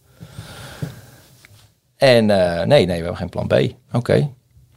Nou, zou je dan niet heel snel een plan B gaan maken? Want eh, plan B heb je wel nodig om in ieder geval ervoor te zorgen dat iedereen kan blijven fietsen. En dat die mensen kunnen blijven werken. Dus toen, eh, ja, ja, ja, ja, nou. Ik naar Parijs. Samen met gebroeders Pinot. Hele aardige gasten trouwens. Echt, eh, ja, ze, ze worden nu natuurlijk afge... eh, weet je, ze, niemand neemt ze meer serieus en, en ze hebben een slechte positie. Maar het zijn van Ja, daar, daar, daar komen we nog wel Ja. op. Ja, ja. Moeten we Dus ik, onthouden. ik, zat daar, ik zat daar in, eh, in Parijs. Zeg van ja, jongens, wat is het plan B? Nou ja, we hebben over vijf dagen een afspraak. Ik zeg, ja, maar stop hiermee. Weet je wel? Wat is het plan B? Wat is jullie begroting? Wel, wat, voor, wat, wat, wat, wat hebben jullie op papier? Wat is het geld wat jullie hebben? Wat staat er? Toen kwam ik wel, was ik wel in shock. Want toen kom je, ja, het, gewoon, het was gewoon zo naïef. Ehm, het was gewoon echt van, eh, ja, sponsoring gekregen. En eigenlijk alles wat ze die jaren ervoor hadden opgebouwd, hebben ze laten vallen. Eh, en dat is zo zonde. Dus eh, ze is een soort snoepwinkel geworden van nou, we krijgen gewoon een pak geld. En eh, omdat we nu zoveel geld hebben, kunnen we voor de rest alleen maar dure spullen kopen bij spreken, die niet eens gesponsord zijn. Ja, fietsen. Eh, fiets, eh, materiaal, et cetera. Ja, uiteindelijk is dat gewoon een heel groot onderdeel van de begroting bij wielerploegen. Ja, dus toen dacht wow, jeetje, dit wordt wel echt een probleem. Gewoon ook al überhaupt om, al haal je een paar renners weg, die dan eh, ervoor zorgen dat de begroting eh, wat realistischer wordt. Zelfs dan hebben we een probleem. Ook met de renners die nog een bestaand contract hadden. Ja, we toen eh, gezegd van, ja, je moet echt met een B-begroting komen. Dan laten we er doorheen lopen. En laten we maar kijken over... jij gaat dus als manager van renners, moet jij dus instappen Nou ja, ik, in het, in, het, in het management van de ploeg om die ploeg te helpen Ja, redden. dat was Dit is toch een vrij bizarre Ja, situatie? Een heel bizarre situatie. En, en, maar ik, ik, ik moet dat doen voor onze renners. Weet je wel, ik, moet, ik, ik zat daar om ervoor te zorgen dat ik in ieder geval samen, dat wij wisten van er is een, nog altijd een optie dat je hier volgend jaar kan fietsen. En dan is het niet meer zeg maar de ploeg die, die het zou zijn, het, het gave Parijsproject, maar wel nog een ploeg die naar de Tour kan Ja. en waar je dan eh, langzaam dat kan opbouwen. En al, al teken je dan maar voor één jaar in plaats van twee of drie jaar, ja, dan ga je dan, dan kan je door. Je hebt werk. Dan heb je werk. Ja, eigenlijk is dat is gewoon zo. Nee, Nee, ja, maar- trainingskampen waren al geregeld. Die gasten waren, de, de, waren op, op hun fiets aan het wachten. Die zaten met hun hoofd al bij die ploeg. Weet je, die hadden al een trainer eh, toegewezen gekregen. Dus ik zei tegen Pino, jij bent al zo ver. Jij kan niet meer terug. Nee, joh, het is bijna kerst Ja, je, kan, niet meer, je Ja. kan niet meer terug. Dus we, je moet nu met een, met een plan B komen. Toen heb ik de UCI gebeld van, er is geen plan B. Er wordt nu aan een plan B gewerkt. Maar jullie moeten ook meedoen. Jullie moeten ook zeggen van, hoe, hoe gaan jullie groen licht geven op een veilige manier? Wat is daarvoor nodig? Ah, I don't think that's necessary. Wat zijn ze bij de UC? Ja. Want eh, we hebben nog altijd vertrouwen in dat het allemaal goed komt. Ik zeg, maar het is toch aan jullie om ervoor te zorgen dat een ploeg in de lucht blijft. Ik bedoel, de renners zijn leden van de UCI. Weet je wel, die mogen ook wel iets eisen, zeg maar, als, Ja. als lid. Dat, dat je in ieder geval wordt beschermd. Nou ja, dus dat... Maar ja, dat... dat en aan de andere kant zaten we met die, die passieve eh, wielerwereld die dacht van... nou, we gaan even lekker eh, handen wrijvend gaan we kijken hoe dit eh, tot een einde komt. Hè? Want we kunnen misschien nog wel een paar renners oppikken... en nog een paar sponsors die weglopen. Ja, dat is echt het, is gewoon te gek voor Als een stel hyena's zaten ze te wachten op. Ja, en, en, da- Op het ja, einde. en toen kwam het spel. Ehm, hè, wat je dan krijgt is dat, ehm, dat een team niet meer is wat, wat is verkocht aan de renners. Dus op dat moment heb je iemand als Mark Cavendish die ergens voor intekent en dat ziet. En ook heel rustig blijft in die periode. Maar wat zij hebben gedaan, hè, want ik zei net in het begin, er was al een team voordat Mark Cavendish zich eh, committeerde. Maar ze hebben het zo gebouwd dat het uiteindelijk een soort ploeg om Mark Cavendish werd. En dat bijna iedere eh, eh, sponsorgesprek wat daarna kwam, om toch nog maar geld uit de markt te krijgen, werd aan hem opgehangen. Ja. Ja, daar voelde hij zich heel slecht bij. Eh, want ehm, de fietsensponsor was niet meer de fietsensponsor waar hij op had ingetekend. Er, was geen, er werd niet meer geïnvesteerd in performance. Er was onze, nou, gewoon het hele plaatje was anders. Op een gegeven moment zei hij, ja, dat ga ik niet meer doen. Dit, dit, weet je, dit, dit is niet waarvoor ik heb ingetekend. Ja. En Maar hij, waren- voelde, hij voelde zich gewoon genaaid. ja, tuurlijk. Zeker weten. Hij voelde zich zeker genaaid. En, ehm, en, en die andere ook. Maar hij is wel de man waar, je- waar iedereen naar kijkt. Weet je wel? Ik bedoel, hij was op de tourpresentatie. eh, stond hij daar en iedereen dacht van wow, eh, cool dat Mark daar is. Nou, zeker. Hij is een, een legend, een icoon van de Tour. Maar hij was daar ook omdat eigenlijk die dag ervoor de ploegenpresentatie zou zijn. Hij zou gepresenteerd worden. Samen met, eh, met de dame van de ploeg, Rago, Audrey Ja. Rago. Samen met de burgemeester van Parijs. Maar dat werd weer eh, een dag voor de tourpresentatie afgecanceld. en toen was hij daar. En dan moet ik echt zoveel respect voor hem. Dat hij dan daar gewoon gaat staan. bij de tourpresentatie gewoon die interviews doet, terwijl je eigenlijk niet weet of je volgend jaar in de Tour rijdt. Nee. Want het was ook voor hem even heel erg onzeker. Ondanks dat hij Mark Cavendish is. Ja. En ook voor Mark Cavendish zijn we natuurlijk het hele jaar op de markt geweest en hebben met iedereen gesproken. Maar dat was voor Cavendish was het ook niet zomaar makkelijk om ergens anders nog eind oktober in een ploeg te fietsen. Want die moet gewoon, die heeft en, en een behoorlijk salaris, maar die heeft ook allerlei eisen over. Tuurlijk. En die moet mensen mee hebben, eh, eh, een treintje eigenlijk. ja, dat is, niet, dat is niet een project van, oh, geef hem maar een contract en we zien wel hoe het, hoe het verder gaat. Nee, de, je, Hij wil de Tour rijden. Hij komt naar een ploeg om de Tour te rijden. garantie Dus op dat is een voorwaarde. Je hebt Ja. garantie op support nodig. Ja. Je hebt garantie op eh steun vanuit performance nodig. Materiaal moet goed zijn. Er zijn best wel veel facetten die bij hem eh, erbij komen om zeker te weten van, eh, kan ik mijn ding doen? Nou, dat, dat viel helemaal weg in dat, in dat project. Dus eigenlijk zitten we dan nu eh, fast forward naar voren. Zitten we in december. Ja, Mark zegt, ik ga het niet doen. Andere renners eh, eh, twijfelen ook. En dat plan B-scenario is gewoon, er wordt niet, er wordt, dat krijgen ze gewoon niet voor elkaar. Omdat ze gewoon, ja, ook gewoon het, het, het, het inzicht missen om dat te kunnen maken. En het viel eigenlijk niet meer te redden. En in plaats van er nog voor te vechten, trokken ze toen gewoon de stekker eruit. En dat was op 7 december. En dan krijg je weer een hele andere situatie. Dan heb je dus opeens een soort markt, een soort transfermarkt, in december. Ja. Met de hele ploeg B&B, met alle staf, met alle dames. Nou ja, dat, Maar hoe trokken zij de stekker eruit? Want ze hebben op een gegeven moment gezegd tegen renners, je bent vrij om te tekenen. Ze hebben gewoon een call gedaan. Dus die, die echt een eh, echt letterlijk een paar dagen van tevoren was nog van de eh, boodschap. En ik wist toen natuurlijk, onze renners wisten altijd dat het bullshit was. Omdat wij al meer info hadden. Maar toen was gewoon nog eh, de, de, de boodschap naar de renners toe. Het komt allemaal goed, don't worry. Eh, we hebben weer een nieuwe deadline van de UCI gekregen. En bij wijze van spreken kunnen we volgend jaar maart kunnen we nog een keer een dossier indienen. Hè, want die bleven maar meebewegen. Ehm, dus ja, die, die, eh, de- dus die krijgen gewoon een mailtje van, nou, het komt allemaal goed. En een paar dagen later is het van, eh, ja, ik wil vanmiddag hebben we een call om drie uur. Volgens mij was het 7 december. En toen zei ze van, nou, jullie mogen allemaal eh, op zoek naar een andere job. Ja, en wij waren toen al, al we waren nooit van de markt geweest, maar natuurlijk volle bak alternatieven aan het, eh, aan het zoeken. Maar heel veel renners die bij, eh, bij B&B zaten, zijn best wel ook tot het laatste moment aan het lijntje gehouden. Die zagen het gewoon echt niet aankomen. Dat vind ik helemaal pijnlijk. Ja. Weet je wel, dan is het echt een klap in je gezicht. En daar zijn er nu ook heel veel van gestopt. Bijna allemaal. Ja, en toen zaten we met die, met die passieve World Tour en passieve pro-teams die nog niks hadden gedaan eigenlijk. Ehm, die dachten in één keer, ja, nu is het ons moment. Ja, en toen zijn wij wel echt eh, voor onze renners gaan staan van nee, wacht eens even. Jullie willen nu voor een dubbeltje op de eerste rij renners binnenhalen. Maar voor ons begint gewoon een nieuwe markt. En dat betekent niet dat ik bij de eerste beste aanbieding eh, uit paniek en, eh, zeg tegen renner, doe het maar. Nee, we gaan gewoon weer opnieuw kijken wat de mogelijkheden zijn. In welke mate werd dat serieus beantwoord? Dat gedrag van jullie? De keuze om op die manier te reageren? Nou, of, ze- of zeiden ze, ah, je zoekt er maar uit. Hier Nou, kijk, wij, wij, wij, de- we zijn, waren natuurlijk in de, in de gelukkige eh, eh, positie dat we kwaliteit vertegenwoordigen. Hè, Axel Laurence, eh, een van de Groot talenten van, Ja. van Frankrijk. Ja. Eh, Ramon Sinkeldam, zekerheid als lead-out. Kees Bol, geweldige renner. Hè? Dus de, de juiste ploeg moet daar voorkomen. Cavendish, die nog altijd Kees graag bij zich zou houden. Ja. Schultz, geweldige renner. eh, Ja. eh, geweldige renner, Stevie Williams. Dus je hebt daar gewoon zes man die, die kwaliteit hebben. Maar alsnog kom je in dat spel. Ja, dan kom je weer in een heel ander spel terecht, weet je wel. Met dus teams die wel renners op waarde schatten. Hè, die meteen zeggen van... Oké, eh, we zien dat Axel Laurence er nog is. En we zien dat eh Alpecin, Sinkeldam en die melden ons en bam. En we schatten het op waarde. En, en, en we, zien, we hebben een heel sportief plan. En we kunnen meteen stappen maken. Nou, dat is fantastisch voor die renners. Maar voor iemand als Kees Bol of voor Mark Cavendish... Ja, daar kwamen de, de hyena's, zeg maar. En, en eh, ehm, het kwam iets anders op gang.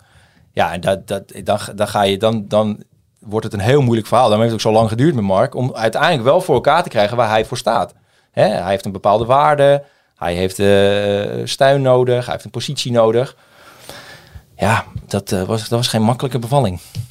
Maar hoe- hoeveel, ploegen, hoeveel ploegen kon die nog naartoe? Hoeveel ploegen hebben nog een plekje over? En dat geldt voor Kees ook. Die twee. Want je wilde ze aan elkaar houden. Ja, Je omdat, wilde ze als pakket. nou ja, dat komt omdat, omdat ehm, vooral voor... eh, eh, kijk, Kees kan heel veel van Mark eh, leren. En die kan een toegevoegde waarde zijn. En Mark heeft iemand als Kees nodig. Ja. Dus het is een logisch iets. En het was ook, de, de, de relatie was al ontstaan. Terwijl ze nog niet samen hadden gereden, de relatie was al ontstaan. Dus ja, dat was wel een vereiste, inderdaad. Of je moet bij een ploeg komen waar die trein al staat. ja. Nou ja, dan kom je weer... Maar die hebben al, elke ploeg met een sprinter, met, of met een trein, heeft, Heeft al een sprinter eind december. Nou ja, wat, wat, wat zie je? Dat in de tussentijd, zeg maar, allemaal teams eh, die ook gewoon de mogelijkheid, hadden- mogelijkheid hadden om, om met, met, met, eh, met Cavendish te werken. Die zijn dan zo druk om, eh, om onder 23 renners te tekenen, waar ik fan van ben, hè? want je moet investeren in talent. Alleen, we zitten in een sponsor-driven sport. Dus een bedrijf steekt heel veel geld in een ploeg om resultaat te halen. Als jij dan de mogelijkheid hebt om als bedrijf een icoon naar je ploeg te halen, die jou meteen return on, on investment kan geven, in plaats van dat talent wat dat drie, vier jaar duurt, ja, daar zet ik wel mijn vraagtekens bij. Dus wat, wat ik, waar, ik achter, waar ik heel snel eh, in terecht kwam, is een ontzettende verschil van inzicht tussen sponsors en teams. En dan heb ik het dus over sponsors van teams. Hè? Dus team, sponsors zeggen, ja, doen. Hè, de, de marketingafdeling werd helemaal gek. Ja, eh, no-brainer doen. We gaan er meer door verkopen als hij komt. Team, ja, nee, liever niet. We pakken liever die 123 rennen. Dus ja, dan kwam je in hele rare discussies. Dus ik moest ook soms voorbij teams naar de sponsor.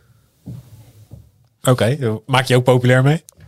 Nou ja, eh, eh, niet altijd natuurlijk. Maar de sponsor moet wel weten dat dit de mogelijkheid is. En dat is ook wel de Maar dan les. stap je naar een fietsenmerk of zo. Onder andere ja. Zeker. Voor een fietsenmerk is het helemaal een no-brainer. Moet je je voorstellen dat jij de, de, de, ehm, de, de, de rec- hij is al eh, recordhouder met merks, maar hij kan alleen recordhouder worden.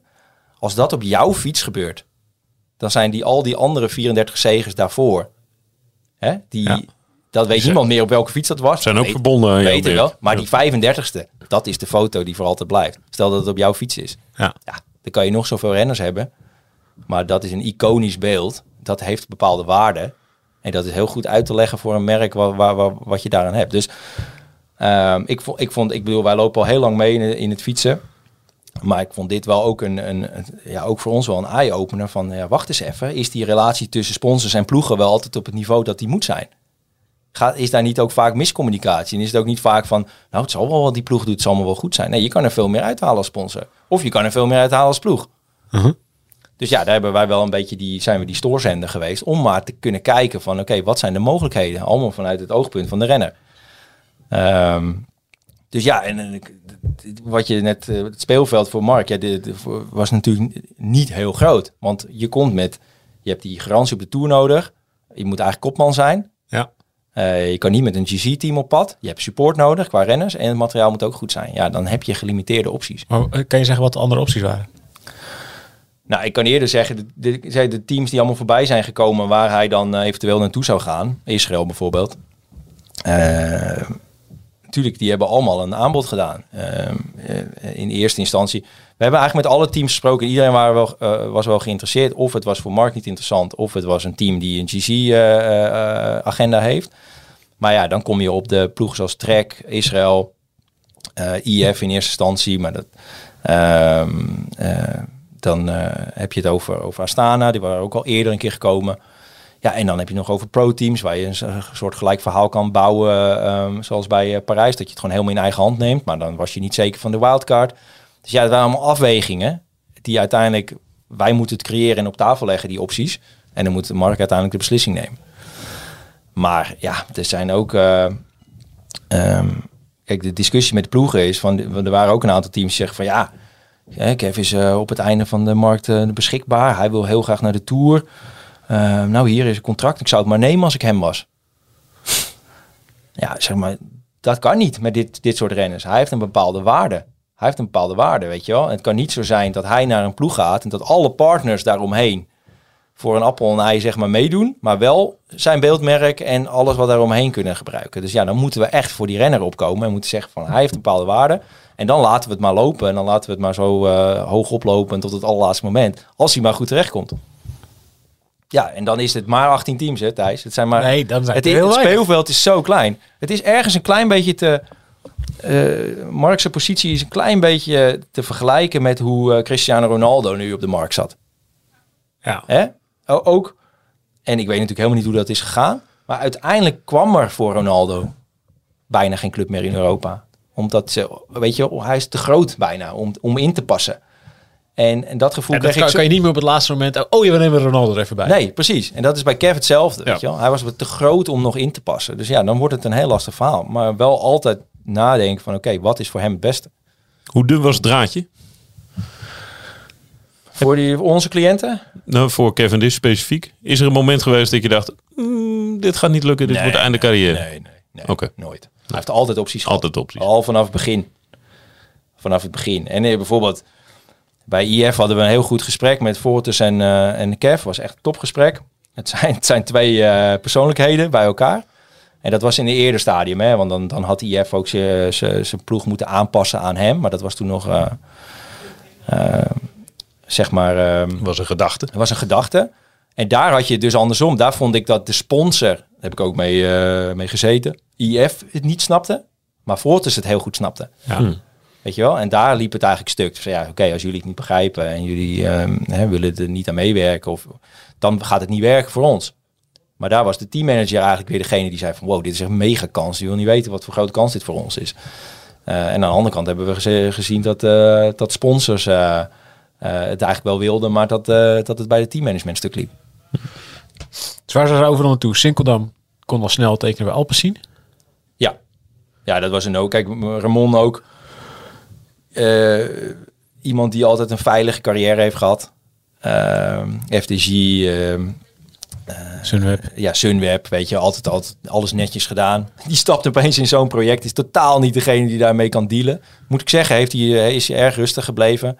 En toen de interesse kwam van Alpecin, tegen Ramon gezegd, niet eens meer denken, over, over nadenken. Want hij is eigenlijk al weggegaan, terwijl het BNB-verhaal nog eh, bestond. Maar hij was de eerste die wegging.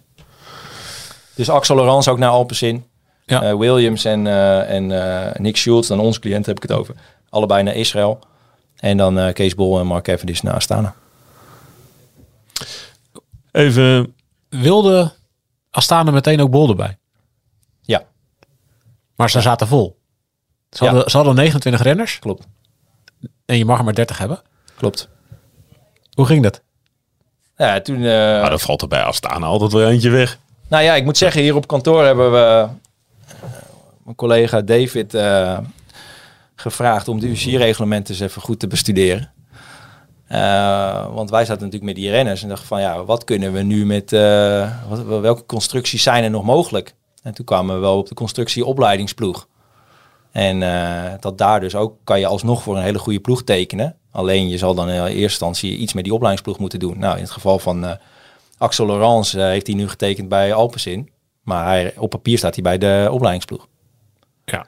Maar hij gaat gewoon voor... Ja, tuurlijk. Je mag als... een soort in de wet van, bij de UCI. ja, je kan er bij, bij de opleidingsploeg kan je gewoon ook koersen rijden op het hoogste niveau. Nou, dat is voor een jonge renner van begin 20 perfect. Want hij kan dan een beetje switchen tussen het programma. Enerzijds wat kleinere koersen waar hij dan eh, de, kan winnen. En eh, op eh, andere koersen waar hij dan met de betere, met de World Tour team rijdt. En dan volgend jaar World Tour. Nou, perfect. Eigenlijk ideaal. Een beetje jong Ajax, Ajax. Zo moet je het zien. En, en in het geval van Astana, ja, daar moest plek gemaakt worden. Dus ja, tegen, tegen Fino, ja, je zal plek moeten maken. Maar wilde hij... Ja, hoe? Had, ja, had, had hij liever al, had hij liever alleen Cavendish gehad? Nee, nee, nee, nee. Hij wil de case. Hij, hij snapt ook wel dat hij iemand nodig heeft in die laatste lijn. Ja. Want die hebben ze echt totaal niet bij Astana. Iemand Nee, anders. maar als je kijkt naar de analyse van de ploeg, je hebt zeg maar, eh, je hebt een lead-out nodig die, eh, die echt dat werk kunnen doen. Dus dat is Kees. Hè. Kees is zelf eh, twee keer tweede in de Tour, eh massasprints gewonnen, weet hoe het is om in die laatste om aan te gaan, is groot, is een gentleman sprinter, maar kan zich ook heel goed plaatsen. Eh, wil zelf winnen. Nou, wat is de beste manier om zelf te winnen? Is om heel veel sprints te rijden. Dan kan je misschien beter vaak een lead-out rijden om weer sneller te worden. En, en, en dan dat afwisselen met, eh, hè, met een eigen spurt. Dus voor hem is perfect. Dus iemand als Kees Bol hadden ze nodig. Ze hadden wel al ehm, een, een eh, Martinelli en een Laas, die in principe dat ook kunnen.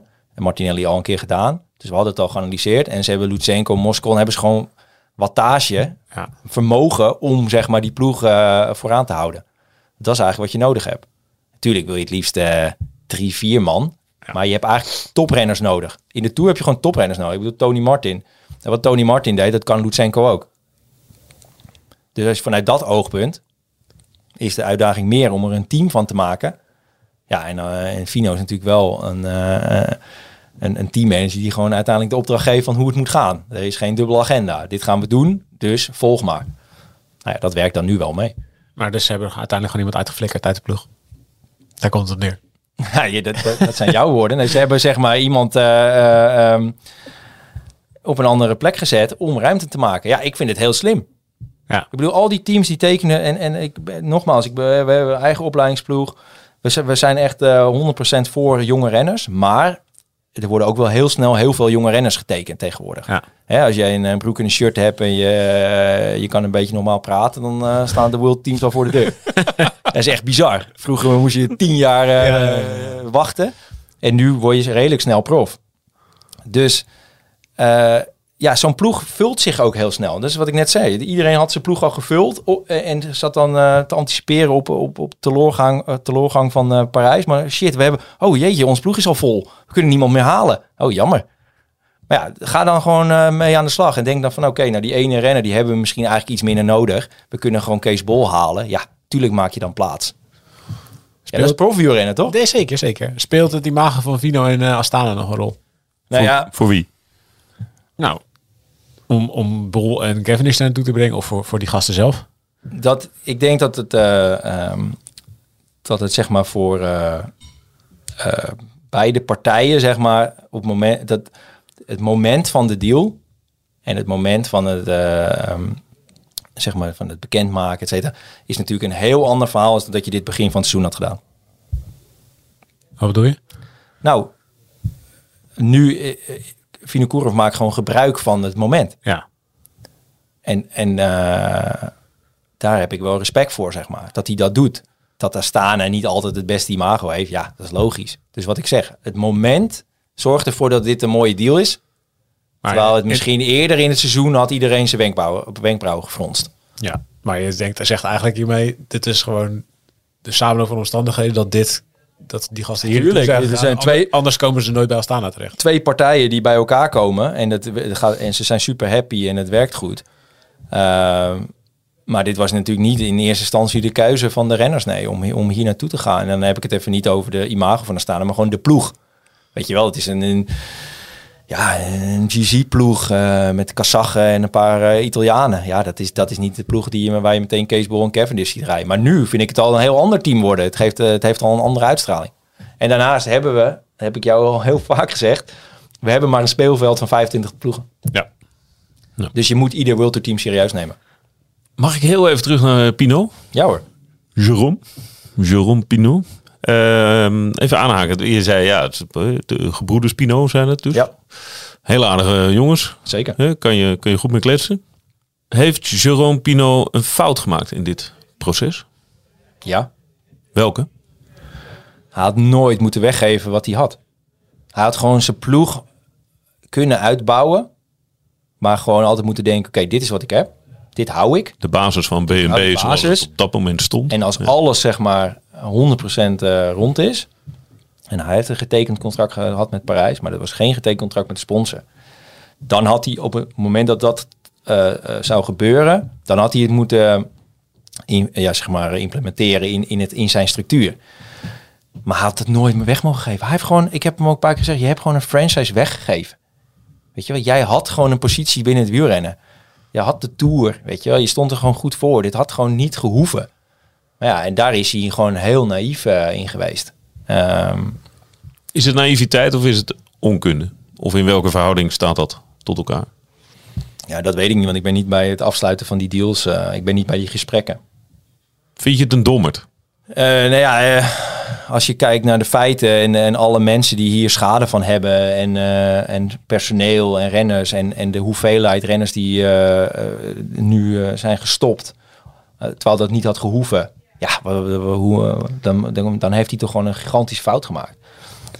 En daar zijn zij verantwoordelijk voor. Dan kan je zeg maar wegduiken en, en denken, oh, we zijn zo zielig en eh, ja, wij zijn ook een slachtoffer, klopt. Maar uiteindelijk had hij de verantwoordelijkheid om eh, dit goed te communiceren En, en nooit zo ver... dit had nooit zo ver mogen, mogen komen. Is er juridisch En de, UC, afspraak? en de UC, UC Ja. is, is wat dat betreft, vind ik ook wederom aan te spreken. Ja, ik wou net zeggen, ja. En die hoor je er niet over. En, eh, en daarom vond ik het goed van Bakelands dat hij dat zei. Ja, dit, dit, weet je, dit, dat klopt gewoon niet. Is, is- zijn ze juridisch aansprakelijk? Zijn er renners die gewoon contract hadden voor, voor, voor volgend jaar die nu zeggen... Ja, Die renners die- Oh, eens even. Nou ja, dan kom je in, in, de, in de structuur van de UC. Hè. Dus die renners die nog een contract hadden, die kunnen de bankgarantie aanspreken. Maar ja, dan krijg je nooit natuurlijk wat je, Ja. wat je had staan. Krijg je een en dan deel. in de tussentijd zal die paying agent al opgeheven zijn, denk ik. Ja, die structuur is makkelijk te ontmantelen. De structuur is in het wielrennen heel makkelijk te ontmantelen. En dat hebben we natuurlijk al heel vaak gezien. Ja. Dat, Ja. dat, eh, dat, hè, ploegen die, die komen en die zijn groot en tour en bussen en mensen. Wow, jee, dat is niet normaal. Een jaar later zijn ze weg. Bam. Ja. En dan is het een eh, historisch team. Oh, weet je nog die ploeg? Mooi shirt. Ja, dat is nu, dat is dat. Als je dan eh, terugkijkt en ook, ja, dit was wel echt. eh, en daarom zei ik net ook over die, die som- soms wel miscommunicatie tussen sponsors en ploegen. En dat zal echt, ja, luister, de meeste teams, Jumbo en, en het gaat allemaal fantastisch. En, maar er zit ook wel veel miscommunicatie. En, en dat vind ik wel een gevaar, zeg maar. Want daardoor kunnen teams ook heel snel eh, verdwijnen. En we hebben het natuurlijk al heel vaak over het, het, het, het model gehad van teams. En Fortis heeft dan een keer een soort pamflet geschreven over franchise. Ja, ik denk dat we daar toch echt naartoe moeten. En toen hè, was de UC eh, was, was de kippen bij om het af te schieten. Nee, we willen een open systeem en de promotie degradatie. Franchise is gewoon de Amerikaanse manier. Iedereen, dat zijn gewoon, Koop maar een licentie. ja, er zijn gewoon 18 ploegen met een vast contract. Ja, Niet zoals nu eh, elke, elke drie jaar geloof ik dat de World Tour licenties opnieuw worden verdeeld. ik denk dat dat trouwens overigens goed is. Hè? Die promotie-degradatie zorgt voor iets meer zekerheid. Want Ja. je kan nu een driejarige planning maken. Precies, het is beter dan, dan wat het ervoor was. Ja, het is, niet, het, is geen, eh, het is niet slecht. En het is natuurlijk wel... Dan gaat er een ploeg degraderen, Israël, die dan meteen weer een rechtszaak aanspannen. En Ja. het gaat ook altijd lekker... eh, het mag dan eigenlijk ook nooit gebeuren. Nou, het is nu gebeurd. En die hebben via de achterdeur als nu nog eh, toegang tot alle koers gekregen. Maar ergens is dat wel een eerste stap misschien naar een, naar een soort model. Alleen wie dat model moet gaan creëren en wie daar de schouders onder gaat zetten, ja, ik heb geen idee. Niet UC. In ieder geval, die hebben, Nee, niet, de, die hebben niet de kunst. Nee, en de ASO heeft er al helemaal geen belang bij. Nee, die willen het liefst dat iedereen gewoon zo Ja. instabiel mogelijk is. Als wij, ja precies. Afhankelijk van de Tour. Zeker. Ja. De- hoe, de- hoe sterker de ASO, hoe zwakker de rest. Ja. Een jarenlang probleem. Ja, een probleem wat er niet snel wordt opgelost. Nee. Nee, maar goed. eh, Volgens mij is het interessant van deze hele zaak. Het is gewoon dat je ziet hoe erg wielrennen afhankelijk is van één of twee sponsoren. Hoe- of hoe, hoe grote wielerploegen die op het ene moment dus ja, top van de wereld zijn. En het andere moment gewoon weg. De instabiliteit van het systeem is echt Nou ja, idioot groot. ben ik wel fan van, eh, van eh, Beat. Eh, het- dus in ieder geval het idee van Beat Cycling om iets te bouwen wat niet afhankelijk van de sponsor is. En dat gaat jaren duren en dat, dat, dat, dat wordt een hele lange weg. Ja, maar. Nou, ja, Beat maar is een club. een club met Ja, leden, met leden, met een ja. basis. Ja. Eh, en dan heb je alsnog sponsorgeld nodig. Maar dat, eh, Ajax heeft ook sponsorgeld nodig. Om een begroting eh, te creëren. Maar je hebt in ieder geval een basis. En die basis, ja, die kan jou dan in ieder geval een soort ja, foundation geven. Eh, Ja, je moet meerdere financieringsbronnen hebben. Eigenlijk moet je ook naar ticketing, en merchandising, tv-rechten. Het is een, TV-rechten lijkt mij ook alleen mogelijk op het moment dat je dan eh, met, met 18 teams een franchise creëert. En dan Ja. zo'n blok kan vormen. Dat je dan zegt van luister, wij willen eh, een deel van de pizza hebben. Ja. Maar ja, dat doen ze niet. Want ze hebben een, een organisatie, eh, zijn ze begonnen, Velon eh, van de ploegen. Maar dan liggen ze weer met elkaar over, eh, overhoop. Dus weet ook Ja. niet alle ploegen. En niet alle ploegen doen daar mee. nee, precies. Nee. precies. Kortom, we gaan het hier niet oplossen in het bezemok. Nee, maar dit was wel, het is wel een goed, in, dit was wel een goed inkijkje in hoe een ploeg eh, ten onder is gegaan. Ik vind het, wel, ik vind het ontluisterend. Ik heel- denk, je, hoe Ja, wij hadden dit Kan ook- het zo zijn dat je zo nog niet eerder bent? meegemaakt. Ja, het is echt... ehm, dit was echt voor ons ook... eh, hoe kan het zo zijn dat Parijs een handtekening zet, notabene de burgemeester, toch symbolisch vrij sterk signaal, zou je zeggen. En dat er dan nog iets moet gebeuren met sponsoren die via een andere, ander groot evenement. ja, ik denk ook naïef. Dat is echt. Ook gewoon gedacht van, nou, bij eh, Parijs zetten, zetten we erachter en ehm, het is geregeld. Maar kan Pinot niet ook Parijs nog aanklagen? Dat Ja. zal hij wel doen, denk ik. Maar daar hebben wij met z'n allen niks aan. Nee. Of daar hebben de renners niks aan. En zeker niet die renners die zijn gestopt of, die, of de dames die zijn gestopt. Hoeveel mensen, hoe groot is de fallout van dit, de uitval van dit probleem? Hoeveel mensen zijn de dupe en zitten nu zonder werk? Want jouw renners, daar is het goed mee gekomen. Ja, dat is maar een heel Die klein groepje. ja, dat zijn er zes van de honderd.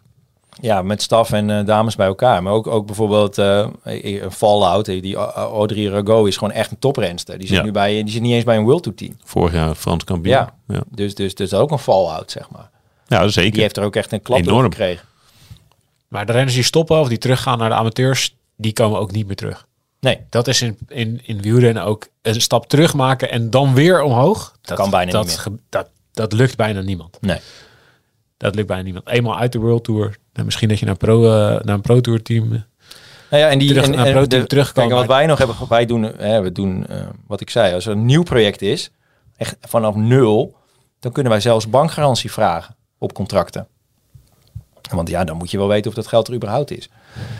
Hier zaten we in een bestaande structuur en we hebben echt due diligence gedaan. We hebben echt contracten gevraagd.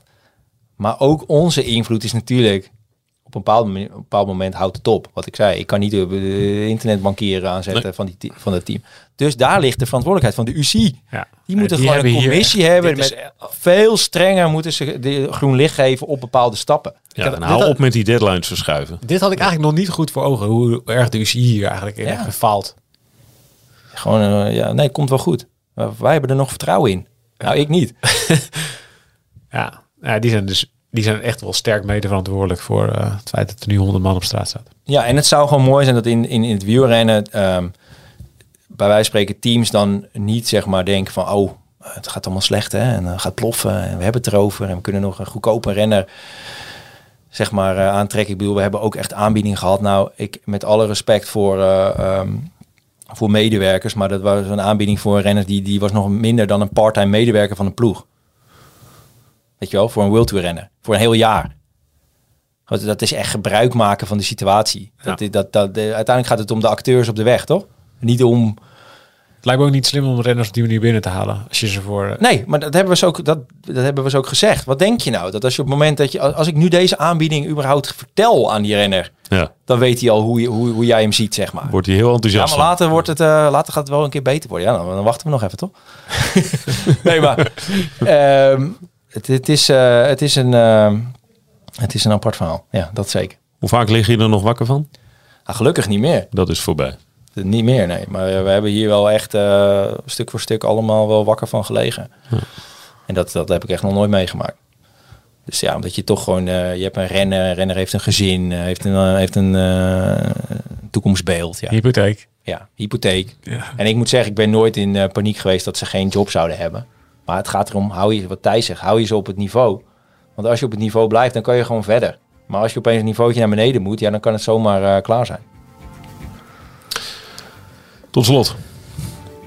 Gaat Cavendish nou dat record breken in die Tour? De liefhebber, Martijn. Ik moet eerlijk zeggen dat eh, één ding eh, wat, wat ik wel heel inspirerend vind, is dat, dat ondanks, ondanks al deze stress hè, en, en, en onzekerheid over zijn toekomst en welke ploeg, zo stoïcijns. Gewoon blijven trainen. Gewoon gefocust op het doel. Ehm, ja, dat, dat, dat, dat is echt ongekend, zeg maar. Dus we hebben het wel hier over... eh, nou, voor mij is hij gewoon eh, een Messi of een Ronaldo van het wielrennen. Nou, die presteren ook nog altijd. Nou, hij heeft het ook gedaan. Eh, afgelopen seizoen, het seizoen daarvoor. Zit volgens mij nu eh, in een ploeg eh, waar alles ook eh, voor hem zo goed mogelijk geregeld wordt. Ja, hij, zal, hij zal zeker dichtbij komen. Hopelijk lukt het hem. Wordt mooi om te volgen. Des te interessanter nu. Nu is het nog leuker. Ja, toch? Ja. Ja, ja vind ik ook wel. Nu gaat het een beetje meer leven. Ja. Dankjewel. Thanks Martijn. voor de openheid. Geen dank. Dankjewel.